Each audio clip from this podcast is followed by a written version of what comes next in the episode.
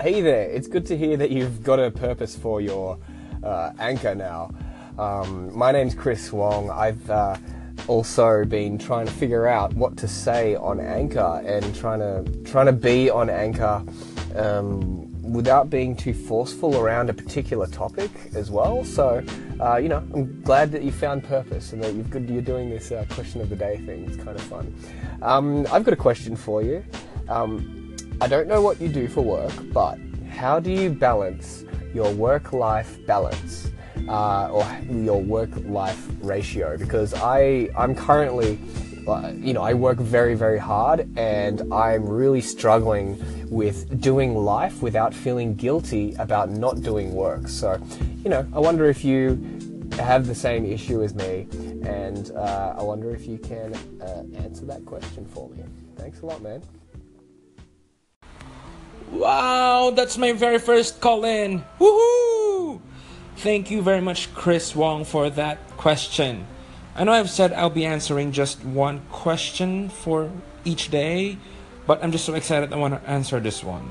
So anyway, how do I balance everything? Um, number one, I generally I do this thing which I call life segmentation. It's about um, defining sections of my life and setting limits. And for me, there are just three sections for my lifestyle one is work, friends, and self. And since I spend 40 hours a week at work, I make sure that my friends and self sections compensate. So there are times when I hang out with friends, and there are times that I just want to be with by myself. And on weeknights, I like spending time with leisure activities with, you know, um, things that um, entertains me or you know um, anything that I just want to do. So I do them even if I'm alone. And now, like for example, I go to the mall or watch a movie, or I go home early to watch my favorite TV series, and even do new stuff like this anchor. And you know, as much as I don't want to, personal and home errands are included. Talking about adulting adult life, whatever. anyway, and on weekends, I'm with my friends most of the time. And I also set limits. Um, by that, I mean, for example, I don't bring work stuff to my place, to my home. This means I don't answer phone calls and text messages about work. I don't even open my work email.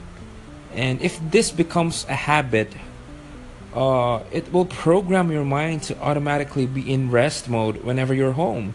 And this will also create a restful and relaxing ambience in your home.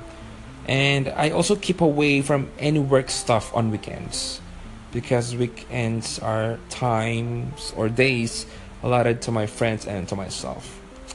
Number two, I know that work is a major responsibility, but I look at it from a perspective where it is just one of the means of doing the things I'm passionate about.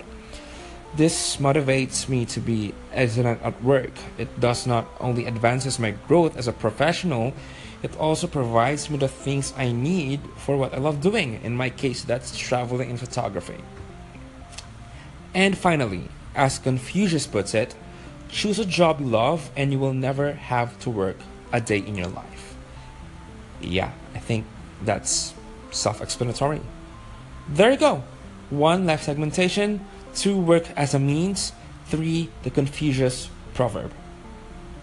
Yeah, so thank you so much again, Chris Wong, for that. Thank you so much.